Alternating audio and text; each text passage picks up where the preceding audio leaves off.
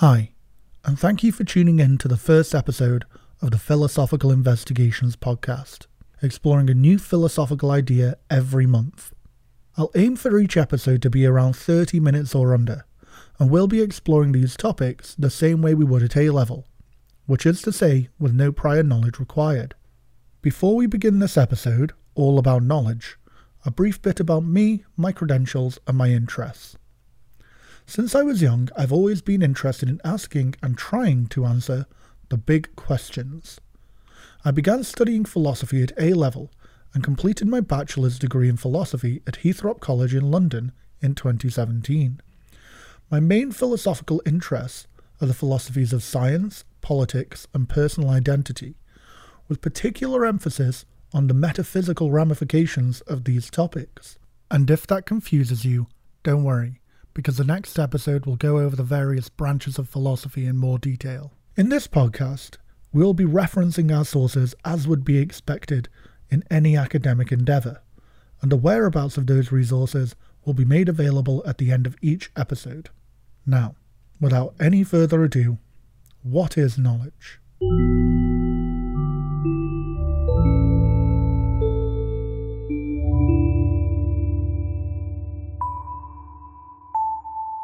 Pretty simple question, right?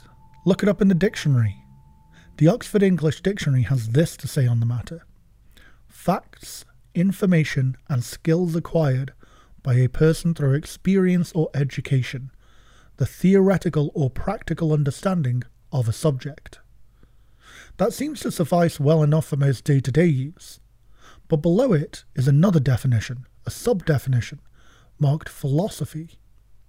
True justified belief, certain understanding as opposed to opinion. Of course, you can have homonyms, words that are spelt the same but have two different meanings. But how can a word have two definitions that are essentially the same? And why is it marked philosophy? The answer to both of those questions begins nearly two and a half millennia ago in ancient Athens, where a man named Plato asked huge, important questions about the world and tried to answer them as best he could. He was engaging in a practice today known as philosophy, analytic philosophy to be precise.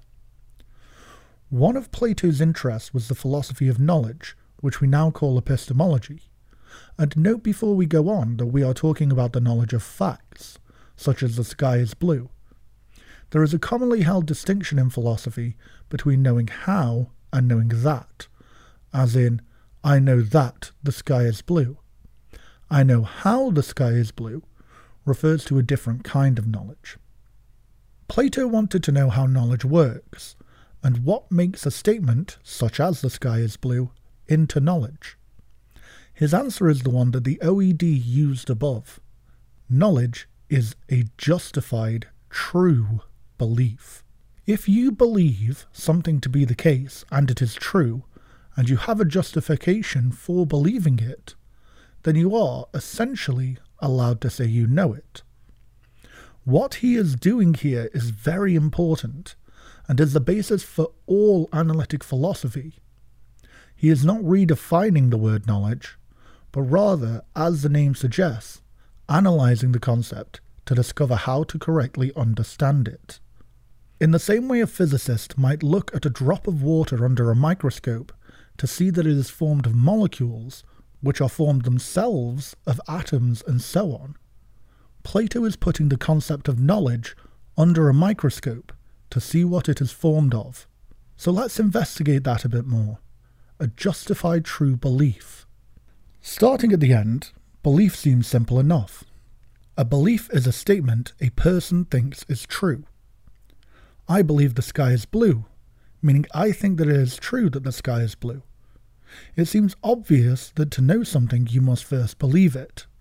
Imagine someone saying that they knew a quiz answer after it had already been answered, despite it being clear that they hadn't believed the given answer to be true when it was said.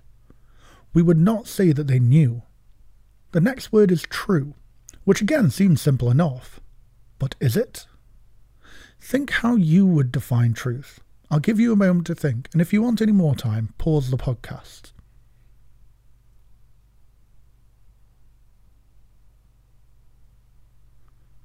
It's difficult to define truth without giving a circular definition. For our purposes, we needn't get deep into the weeds of what truth is, as there are many conflicting viewpoints on what exactly makes statements true or false, so much so that it can sometimes feel like playing 5D chess while talking about it.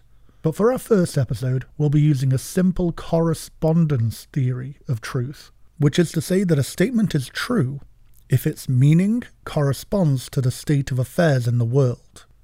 Is truth a vital component of knowledge? It seems so.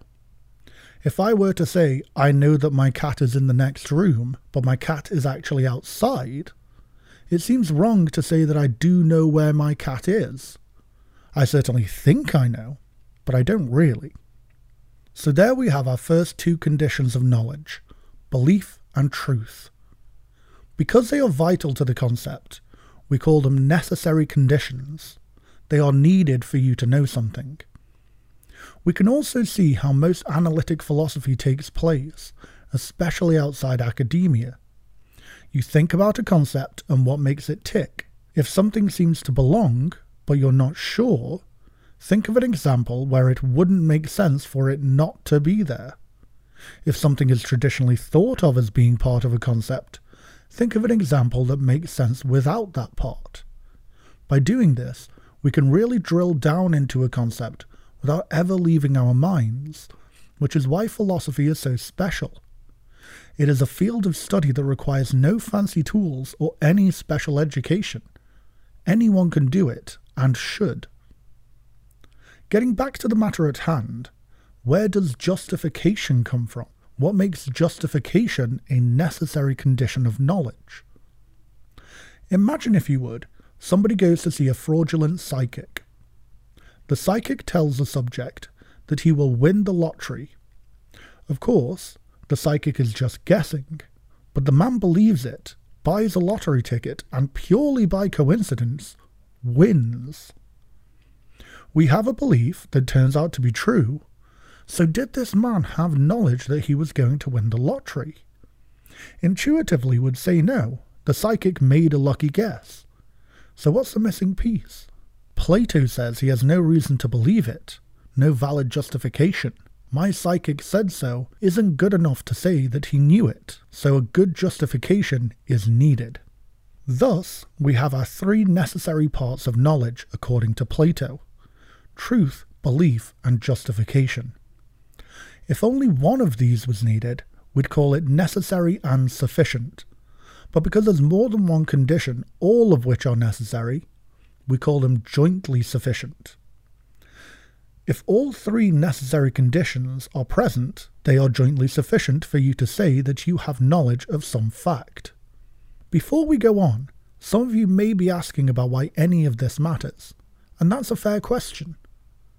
Knowing what knowledge is can be vitally important to some fields of study and practices.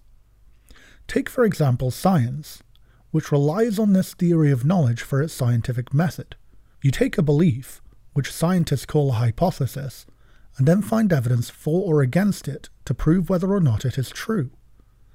Likewise, in law, there is the burden of proof, which in the UK requires someone accusing another of a crime to prove it beyond any reasonable doubt. Essentially, it is up to a prosecutor to prove that they know that a defendant did the crime, and every day fields of study such as psychology are investigating and updating what exactly constitutes justification for belief, and the various ways in which the senses can trick us, and so on. In this way, philosophy is very multidisciplinary, by which we mean that it draws from many different fields of study and has a great impact on many other fields of study. With that out of the way, let's move on to seeing whether or not Plato's theory is correct. Prima facie, which is a philosophical term meaning on first inspection, Plato's theory seems to make sense. We have our three necessary and jointly sufficient conditions of knowledge, and we have argued for each of them by giving examples in which not having them intuitively makes no sense.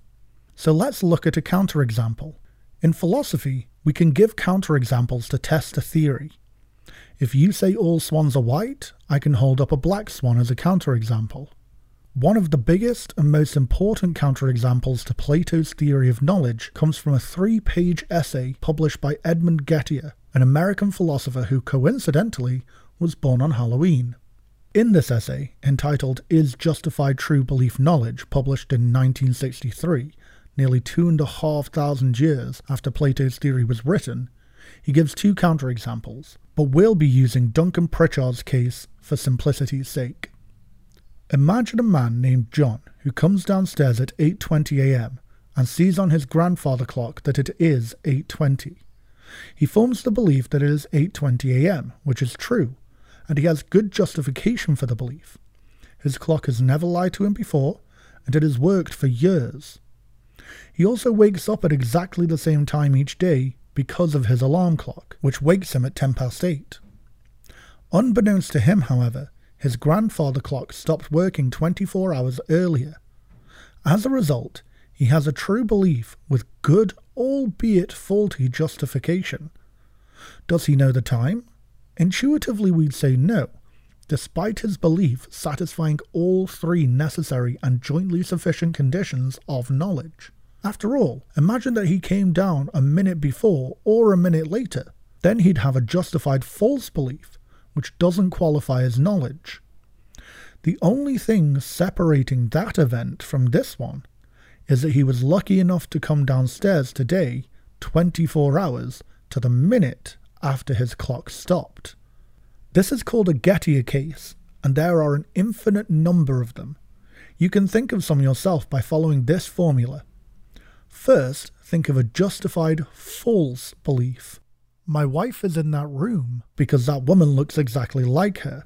But unbeknownst to me, my wife is secretly an identical twin, making my justified belief false. It is her twin sister I see in the room. Then, add a twist that makes the belief, in fact, true. My wife is actually in that same room, talking to her sister, but hidden from view by the door. Now we have a justified true belief that intuitively would not be called knowledge, a Gettier case. The popular belief is that, after 2,000 years of Plato's theory reigning supreme as the definition of knowledge, it's now dead in the water. There have been attempts to save the theory, but the consensus among philosophers is that they have all failed. If you'd like to learn more about Gettier cases, a great place to start is the Wikipedia page about them which is well written and informative. Alternatively, you can read What is This Thing Called Knowledge by Duncan Pritchard, the details for which will be in the episode notes. In this episode of Philosophical Investigations, we have learned about knowledge and the most fundamental ways of doing philosophy, analysing a concept with examples and counterexamples. We have also learnt some philosophical terms such as necessary, sufficient, jointly sufficient, correspondence theory, and prima facie.